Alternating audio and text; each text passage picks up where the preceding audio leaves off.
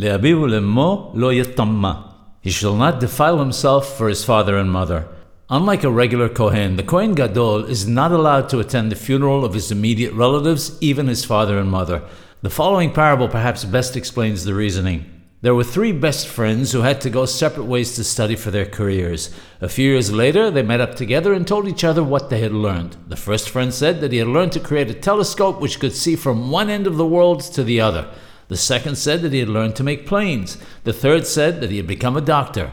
The first one produced his telescope and saw that in a distant land the daughter of the king was critically ill and about to die.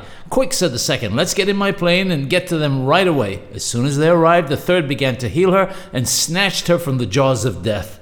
The king was ecstatic and gave them a huge sum of money to be divided between the three of them. Not only that, but he gave them his daughter in marriage, and this is where the problems started she couldn't marry all three of them. So each one argued that she should marry him because without him they would never have succeeded. The king said that each one was equally important, so they should draw lots. His daughter, however, said the following It's true that up to this point I would not have been saved without the intercedence of each of them, but going forward I only require one of them. I'm still not strong and require the doctor, so he is the one I'm going to marry.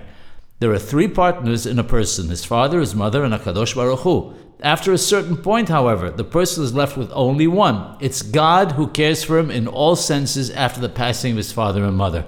The high priest, who is on a higher spiritual level than all the Kohanim, must keep his spiritual purity intact for God's holy work.